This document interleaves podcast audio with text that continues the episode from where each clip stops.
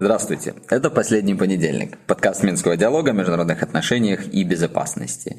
В первую полноценную неделю осени проводим почти стандартный, но немножечко выпуск с изюминкой, потому что в офисе Минского диалога, помимо уже традиционной команды в виде Дениса Меленцова и меня, Евгения Пригермана, наш немножко уже давний и давно не появлявшийся студии друг Антон Болточка. Антон, Э, привет, очень рада тебя видеть, и сейчас будем вместе с Денисом тебя распытывать и допытывать по разным вопросам, которые нам в последние недели активно слушатели задают и которые касаются, ну, скажем так, политэкономических тем, которые мы обычно обсуждаем. Ну и сразу же для слушателей мы э, скажем, что не будет только политэкономические и экономические, но также и у меня будут вопросы, которые я привнесу в этот э, подкаст, дабы вы ответили на них в течение нескольких минут.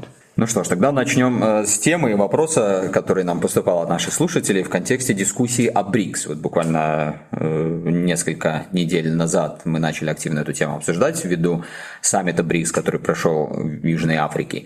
И одна из ключевых тем касалась, ну скажем так, вызова, который бросают участники БРИКС, настоящие будущие, международной финансовой системой, которая устоялась после Второй мировой войны, которая имеет такую явно выраженную американскую доминацию. Вот это, естественно, многим очень не нравится. Встает вопрос в том числе об активной дедоларизации мировой экономики.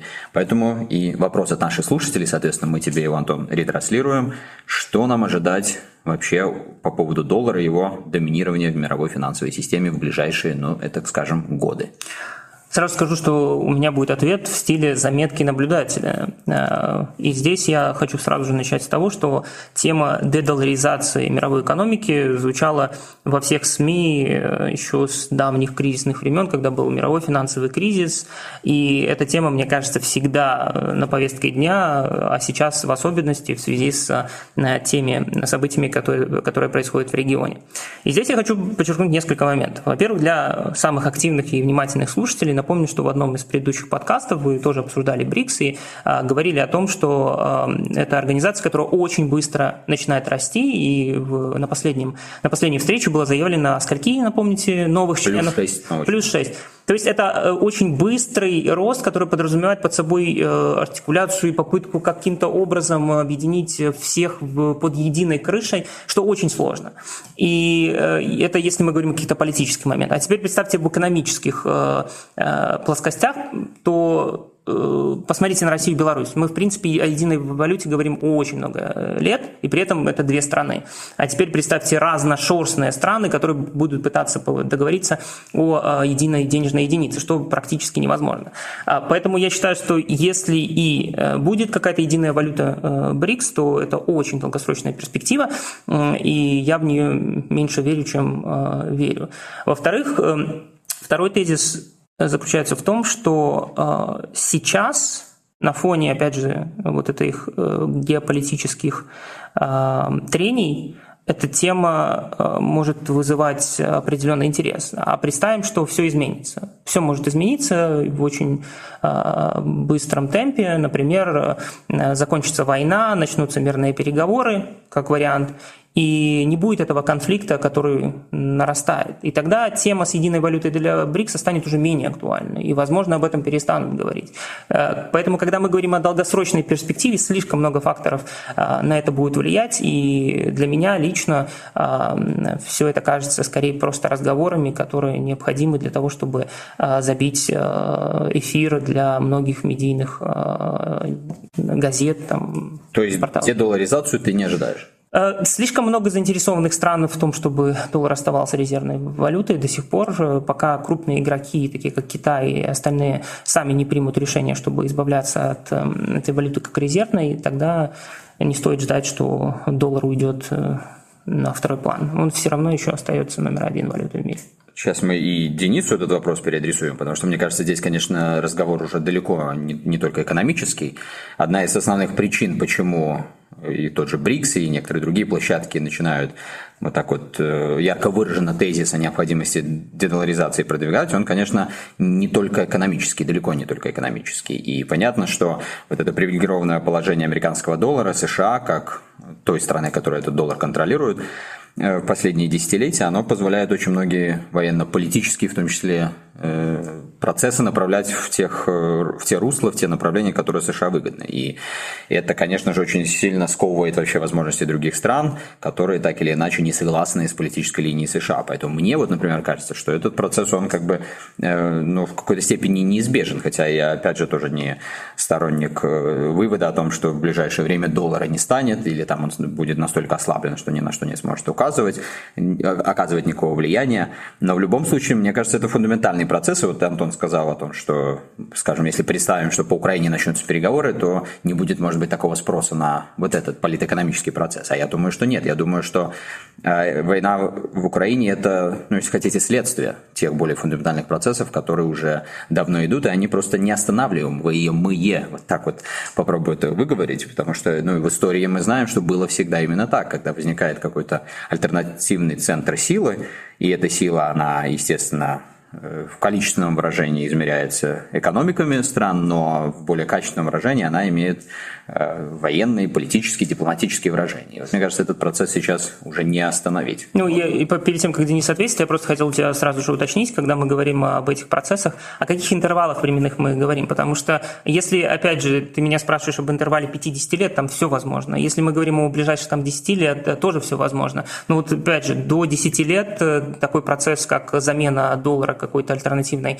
а, валютной единицей, мне кажется, просто нереальным. И это uh, минимальный процент вероятности, меньше единиц. Я бы тут скорее не, не о замене речь, да, а о том, что просто вот это монопольное положение доллара, оно уже не может быть таким, каким оно было. И это не просто доллар сам по себе, это и вся международная финансовая система. Потому что, ну, здесь, по-моему, совершенно очевидно, что уже никто из все более сильных игроков, не американских и не западных, не пойдет на то, чтобы опять позволять американцам вот таким образом все политэкономические процессы в мире настраивать, как это было раньше, в том числе с точки зрения, вот, скажем, вот эти международные финансовые институты. Вот когда сегодня звучит тезис о несправедливости их устройства, ведь здесь речь не только о долларе, а о том, например, э, какая какие, какой голос есть у других государств, да, как вот эти э, процентные проценты голосов э, в этих международных финансовых структурах распределены между игроками. И мне кажется, здесь э, или США союзниками будут идти на то, чтобы делать уступки и вовлекать как бы в этот вот процесс все еще выгодный для них других, либо здесь вообще может быть вот самое такое главное, на мой взгляд, столкновение. Здесь очень важное замечание ты сделал. Я согласен с тем, что есть кризис вот этих международных финансовых институтов, который, в принципе, назрел еще в 2008 году, и тогда, я помню, очень большую дискуссию по поводу того, нужен ли нам там Всемирный банк и так далее. Но Э, после этого произошли определенные изменения в этих структурах, и э, они, опять же, приобрели свою какую-то определенную актуальность. Этот кризис в очередной раз назревает на фоне там, войны в Украине, и вопрос, опять же, на повестке дня, что будут делать такие глобальные силы, как США, с этими институтами. И если они пойдут на реформирование, тогда у доллара будет сохраняться доминирующая роль, потому что по факту США будет контролировать международные институты, которые в том числе завязаны на долларе. Но если этого не произойдет, то такие, опять же, глобальные страны, как США или там Великобритания, они сами подорвут свой авторитет. То есть вопрос всегда будет в том, какие политические решения будут приняты. А тут, э, к сожалению, это будет больше вопрос к вам, как к специалистам по э, политической составляющей, международным отношениям, чем к экономистам. Но с экономической точки зрения на сегодняшний день просто никому не выгодно переходить э, на какую-то альтернативную валюту, либо даже подменять доллар в каком-то процентном соотношении настолько, чтобы подрывать свои же торговые связи. Просто слишком очень завязано все на долларе, и когда говорят, там, Китай сравним по размерам, и он достаточно является серьезной силой, да, потенциал у него огромный, но если мы будем сравнивать не по паритету покупательной способности, ну, США настолько больше этих всех стран, что и конкурировать с ней на глобальном уровне, то есть не по паритету покупательной способности, не сравнивать там уровни жизни и так далее, а вот на глобальном уровне, торговом уровне, на финансовом уровне, ну, это на сегодняшний день практически никому не удается. Тут мы подошли к фундаментальному вопросу, что первично э, экономика или политика, особенно если речь идет о глобальных политических процессах и процессах глобальной, даже я бы сказал, безопасности, да, то э, тут э, ведь э, Вопрос, я несколько просто его переформулирую. Вопрос, что выгодно конкретно этим государствам в экономической и финансовой плоскости, а могут ли они дальше позволить себе оставаться в зависимости от доллара, когда они видят, что Соединенные Штаты ведут себя э, совершенно мимо правил любых. И вот э, случае с Украиной и Россией, российско-украинским конфликт, это эм, не одна скажем, не, не причина этой идущей, э, этого тренда на дедоларизацию, либо попыток э, этот тренд установить, а, а скорее это вот э, такая квинтэссенция вот всей новой международной системы. То есть США попытались Россию отменить, и многие глобальные игроки, либо становящиеся глобальными игроками, они на себя примерили эту функцию. То есть роль. А что будет, вот, если нас пытаются отменить? И вопрос российско-американских отношений, он тоже несколько же вторичен. Если мы возьмем, опять же, доктринальные документы американские последние, то там главный враг – это Китай. А, и а, если и когда закончится конфликт российско-украинский и украинскую эту ситуацию более-менее как-то решат, то э, для США просто откроются, развяжутся руки, чтобы заниматься всерьез Китаем. И Китай, возможно, это все оценивает, и наверняка он это все оценивает, и пытается работать на упреждение. И почему вот возник этот вопрос к тебе, Антон? Мы наблюдаем последние месяцы такой вал фактуры, когда там расчеты переводятся различных стран, в том числе Китай, в первую очередь Китай, переводит с американских долларов в национальные валюты. И э, здесь может быть даже, вот как, как Женя сказал, э, не вопрос того, что какая-то новая валюта будет доминировать, а просто э, задан ли тренд на эту дедоларизацию и э, слом американской гегемонии. Вот, э, мне кажется, что к этому постепенно мы идем, хотя действительно в какой-то перспективе ближайших нескольких лет единая валюта и тем более конкурент доллар, он ну, вряд ли посмотрит. Ну, я сразу же просто хочу прокомментировать этот момент. Э, понимаешь, есть такой нюанс, э, Денис. Если ты переводишь расчеты в любую валюту, кроме доллара, то это действительно может влиять на оборот доллара США в рамках этих торговых цепочек. Но просто нужно повернуть чуть по-другому. А в какой валюте потом эти страны хранят в резервах ну, то есть какие, в, как, в какой валюте находятся резервы этих стран потом. То есть ты можешь торговать в рублях, в белорусских, в индийских рупиях и так далее, но потом ты берешь и переводишь, конвертируешь это все доллары и кладешь на э, там, счет э, в своем национальном банке, если говорить по-простому, и они лежат в долларах там. Угу. Вот это важнее, а не то, в какой валюте ты торгуешь. И да, что э, сейчас происходит? Так резервы все еще остаются структура резервов такая, что доллар остается доминирующим, потому что в него все еще верят и доверяют, и доверяют в том объеме, в котором и доверяли раньше. И тут же э, Китай является одним из самых крупных держателей э, э, различных финансовых инструментов, которые завязаны на Соединенные Штаты Америки. Вот пока этот тренд не изменится, пока не начнут доверять, например, китайскому юаню так же, как доллару, и пока, например, Россия не переведет, хотя она начала уже переводить свои резервы именно в китайские юани, процесс сильно не поменяется с точки зрения доминирования доллара. Так что в том, какой валюте мы рассчитываемся, это одна сторона медали.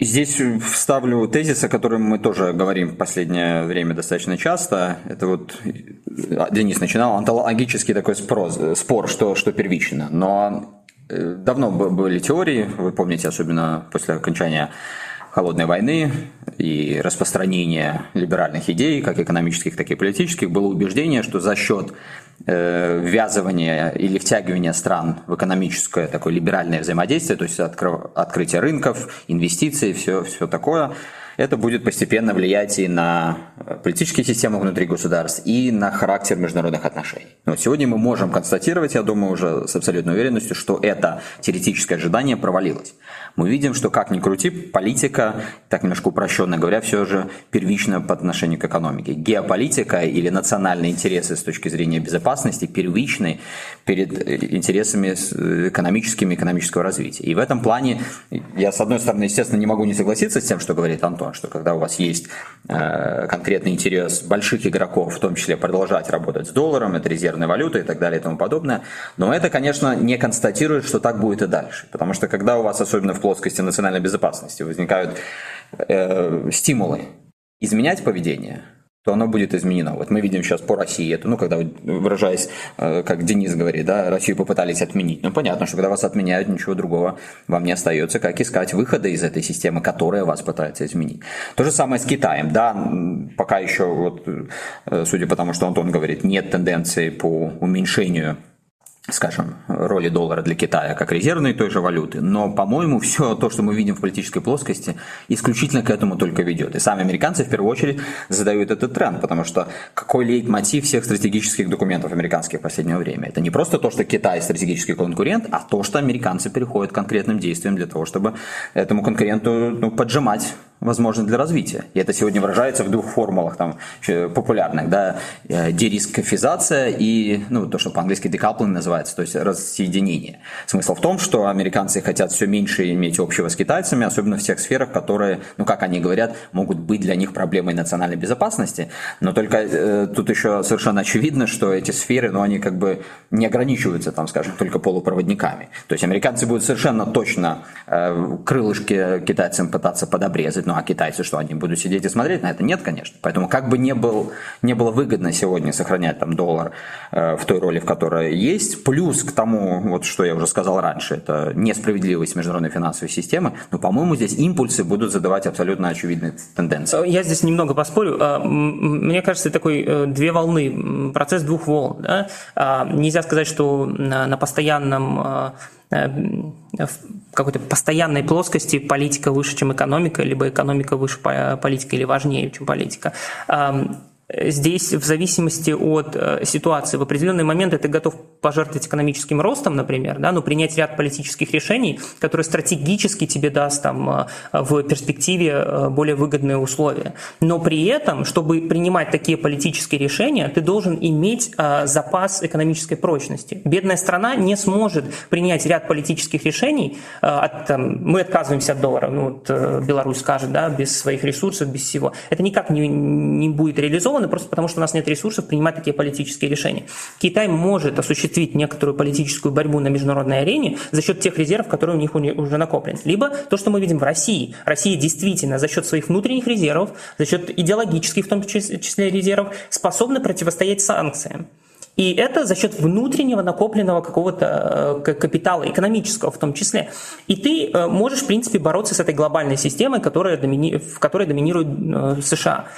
Но это все до поры до времени. Если у тебя заканчиваются ресурсы, если у тебя не получается э, завязаться на какой-то источник экономического роста в других регионах, а политика уйдет на второй план, и опять выйдет экономика, и тебе нужно будет идти и в очередной раз уже с учетом, с учетом э, экономических интересов а, договариваться о э, тех вещах, о которых раньше ты, возможно, не хотел договариваться. Поэтому да, я согласен, в текущих кризисных, э, кризисные времена, и в том числе Европа, США, они делают ставку во многом на политику и даже в ущерб своему экономическому росту принимают ряд, ряд экономических решений. В том числе, если вы помните время Трампа, когда была война с Китаем, все это было, опять же... Экономическая война, оговоримся. Ну, экономическая война была с Китаем, что э, США действительно потеряла часть потенциального роста, но это было принято с точки зрения, опять же, интересов США в стратегическом плане. Но потом, когда там возникли определенные э, тенденции внутри самой э, Америки, да, война с Китаем, торговая и так далее, она немного приостановилась, поменялась администрация, другие взгляды и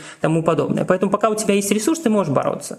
Но как только он заканчивается, к сожалению, политика уйдет на второй план. И я хочу подчеркнуть еще раз то, что я сказал. С точки зрения э, не паритета покупательной способности, а вот просто ресурсов в абсолютном исчислении США остается самым глобальным игроком. Если ты с ним будешь спорить, у тебя просто ни одной страны нет таких ресурсов, чтобы выдержать на долгосрочной перспективе, на длинной дистанции политическую борьбу с США, потому что у них просто деньги. Либо обанкротьте США, и тогда у вас будет сила, либо не делайте ничего. Ну, здесь ну, правда... Вопрос БРИКСа, да? То есть люди, страны, не люди, страны объединяются для того, чтобы бороться с глобальным гегемоном, которого они не могут победить. Сложив всего ВВП этих стран не в паритете, и посчитай процент от, опять же, не в паритете. Еще раз, хватит э, дурить голову этим паритетом. Это только для внутренней политики работает, либо сравнение уровня жизни между странами. В торговле между странами ты не используешь паритетный доллар, ты используешь реальный доллар. Если вы возьмете, сложите вместе ВВП этих всех стран, даже новых шести потенциальных членов этой организации, и разделите на общий ВВП, например, США, вы увидите, что эта доля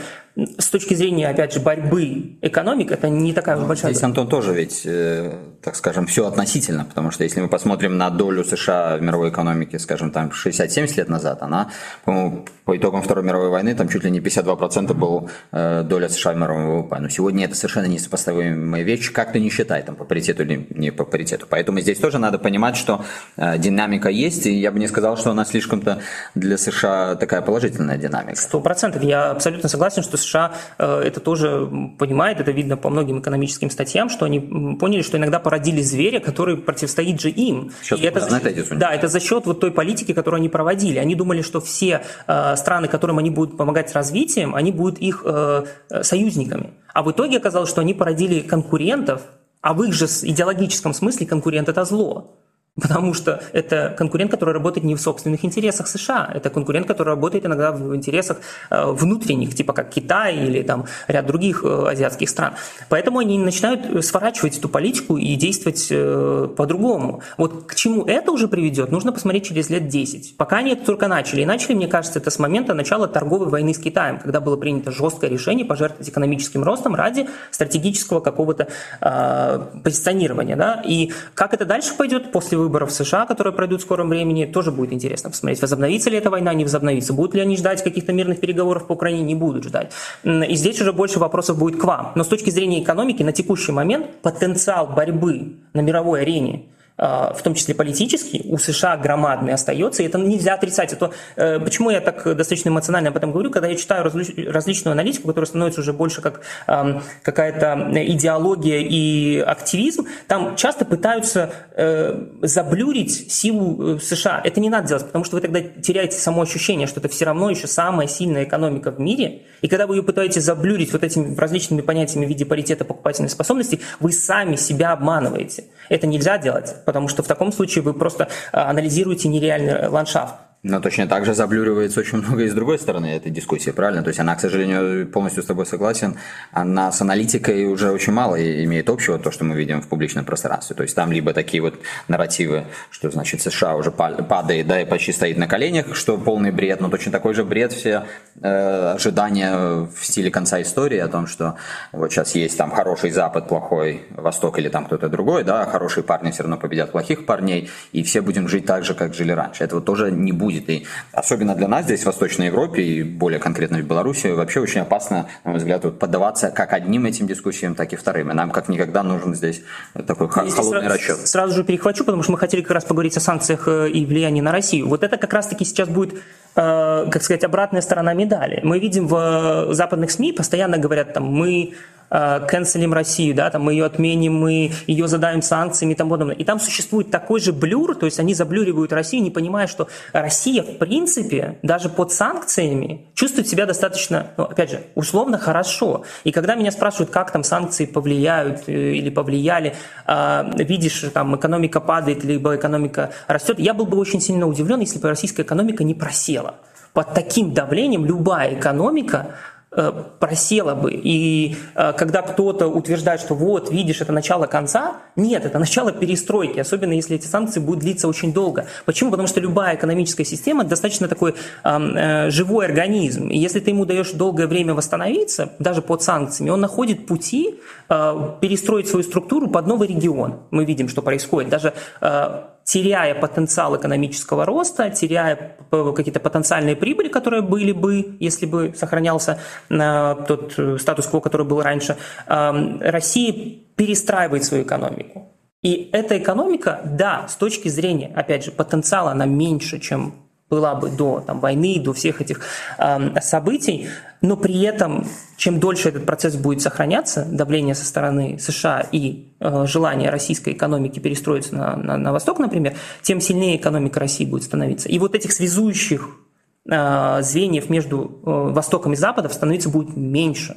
И в итоге США, э, западные страны начнут в какой-то определенный момент понимать, и статьи изменятся. О боже, мы потеряли все экономические рычаги на Россию. Мы никак не можем с ней договариваться, потому что она говорит, а, а кто вы для нас? А вы что, можете как-то торговые пути там изменить, вы можете у нас там э, какие-то финансовые потоки забрать? Нет, все, в переговорной позиции Запад становится слабее, а Россия она становится сильнее, потому что у нее, получается, будет совершенно другие альтернативы. И э, они могут сказать, ну, ребят, мы уже там доминируем, мы продаем газ туда, мы поставляем машины оттуда. И вот это не понимают. Это вторая сторона медали. Мы видим, что там, наоборот, пытаются закрыть глаза на то, что Россия на самом деле достаточно устойчива сейчас, э, опять же, условно устойчива к тем ударам, которые ей наносит Запад. И это вопрос, опять же, не только экономики, там и идеология работает, и все остальное. Это достаточно такой серьезный э, механизм. Но тем не менее, что мы должны констатировать, то, что российская экономика не схлопнулась. И она не просто не схлопнулась, она даже показывает определенные темпы экономического роста, опять же, не такие, как могли бы быть, но она все равно растет в этих условиях. А это говорит о многом, и это нужно понимать. Хотя вот недавно прочитал занимательный материал, статью в Project Syndicate э, одного видного экономиста российского, который уже долгие годы работает э, в Европе. Сейчас он, по-моему, профессор в Париже, до этого был главным экономистом Европейского банка реконструкции и развития. Вот он там безусловно, с точки зрения своего экономического авторитета делает такой, э, выдвигает простой аргумент. Э, да, пока санкции не достигли того, о чем мы хотели, но процесс очевиден, российская экономика подрывается со всех сторон, поэтому нужно не просто санкции продолжать, а их еще удваивать. Я бы здесь вот э, как раз-таки с этим тезисом поспорил в таком стиле, что подрывается потенциал экономического роста России, который мог бы быть при э, отсутствии санкций. Но с точки зрения, опять же, какой-то долгосрочной перспективы, у России сохраняется слишком много возможностей для того, чтобы этот потенциал заместить. Вопрос, какой же он будет? Возможно, он будет в два раза меньше, возможно, там, на 70% меньше, чем мог бы быть.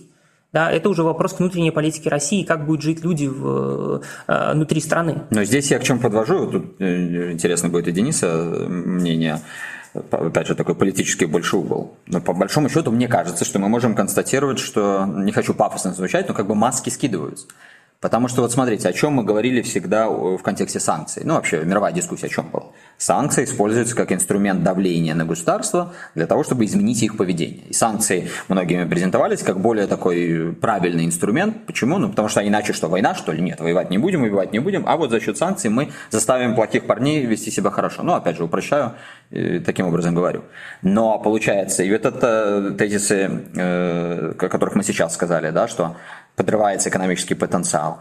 И в целом дискуссия, вот так, как она идет, она ведь к этому и приходит, что фактически мы признаем, и все те, кто занимаются введением санкций, признают, что цель не поменять поведение, потому что они говорят, ой, там не, не получается никак поменять поведение, но зато мы подорвем потенциал России. То же самое, кстати, и в контексте Беларуси, да, но вот мы видим, что санкции не только не приводят к решению тех проблем, которые как бы заявлялись, а эти проблемы становятся еще более серьезными. Но все равно. А я расширю немножко вопрос тебе сразу же, просто как ты понимаешь, потому что мне всегда было интересно, как понимают люди, которые работают с политическими конструкциями. Смотри, в всех учебниках, особенно экономических, тоже пишут о том, что санкции применяются для того, чтобы изменить поведение государства. Да? Скажи, пожалуйста, как вот ты понимаешь этот механизм изменения? Вот есть экономические санкции, они вводятся, есть конечная цель изменить поведение государства. Каков механизм изменения? Расскажи. Теоретически э, это должно бы работать в демократических государствах, где э, люди апеллируют, ну, то есть в, политическом, в принятии политических решений идет апелляция к обществу, к каким-то репрезентативным органам, представительским органам. То есть, э, ну, простыми словами, как это выглядит. Против тебя вводят санкции, значит, становится хуже, общество говорит, нет, э, нам не, не нравится, когда плохо, нравится, когда хорошо. Оно влияет на своих политиков. Политики в парламенте принимают решения. Я тебя сразу же здесь остановлю. Вот точно в слово в слово, как в учебнике для первого курса по макроэкономике. Только, видно, некоторые политики не читают этого учебника. Это все идет через людей. А теперь прерви одну цепочку, которая называется демократический режим, где люди могут влиять на государство. Да? Когда у нас авторитарные режимы, либо суперпрезидентские, централизованные режимы, то у них э, логика психика начинает работать совершенно по-другому. То есть если на тебя оказывается внешнее давление, то, соответственно, тебе нужно для сохранения лица и для сохранения имиджа своей собственной власти и суверенитета нужно максимально этому сопротивляться. И тогда санкции играют еще одну даже позитивную роль э, для тех, против кого они введены. То есть ты можешь э, строить себе, пожалуйста, использовать эту идеологию осажденной крепости, когда вот против тебя, э, на тебя враги нападают, и общество должно консолидироваться. Ты объясняешь обществу, почему оно должно вокруг тебя консолидироваться, консолидироваться для того, чтобы еще сильнее укреплять собственную Вот поэтому нужно второй учебник, и об этом, кстати, часто говорят, что все учебники по макроэкономике, по микроэкономике, по то, что называется эм, economic development и все остальное, они пишутся для демократических стран. И вот все механизмы, которые там изучаются, они работают именно по законам этим демократическим. А когда ты начинаешь применять это, то в других странах, такие, которые не демократические, имеют другие режимы, авторитарные режимы, либо смешанный режим, ты понимаешь, что это механизм ну, по-другому. Да. да, это работает по-другому. А когда люди строят всю свою политику там, на Западе против там, России, либо других стран на Востоке, они пытаются применить эти концепции, которые на первом курсе кто-то хорошо, кто-то плохо слушал, на вот этот механизм, который не до конца понимают. А ведь э, что мы видим? Действительно, вот это э, э, идеологизированное общество, которое еще подвергается достаточно серьезной идеологической обработке через там, пропаганду и все остальное, оно наоборот укрепляется через это. И этот механизм просто не работает. Ты можешь усиливать сколько угодно санкций, он не заработает. И я э, сторонник э, того, чтобы вот эти механизмы, вот эти э, режимы, которые, опять же, отличаются от демократического, мы лучше изучали, чтобы понимать, как они работают. Иначе мы будем больше и больше допускать ошибок. Ну, и это уже интересно с точки зрения даже науки. Ну и тут в целом, я думаю, что когда мы говорим о демократически и недемократически, это уже тоже немножко упрощение, особенно с учетом того, что вся система международных отношений меняется, соответственно, институты в общем, какие-то работают, какие-то уже совсем не работают, какие-то будут искаженно работать. И это будет влиять э, в том числе и на то, как те же санкции теоретически играли бы и в каких-то демократических государствах. Тут будет принцип, что называется, чем дальше в лес, тем толще партизаны. Посмотрите история, что сейчас происходит в рамках Европейского Союза. Да, кто-то начнет кричать, что вот Венгрия и Польша, они какие-то демократические государства, да, но вот против них вводятся санкции. Они поменяли свое поведение, эти государства? Я что-то такого сильно не видел. Да? Там наоборот это приводит к тому, что эти государства начинают отвечать тем, чем они могут, а они могут в том числе блокированием каких-то процессов в рамках Европейского ну, Союза. Есть еще тенденции изменения э, самого принципа механизма подотчетности политиков даже в самых э, таких самых демократических демократиях. Вот классический пример, наверное, это Германия где министр иностранных дел Аналена Бербок как-то заявила, что мне все равно, что думают мои избиратели, я буду вот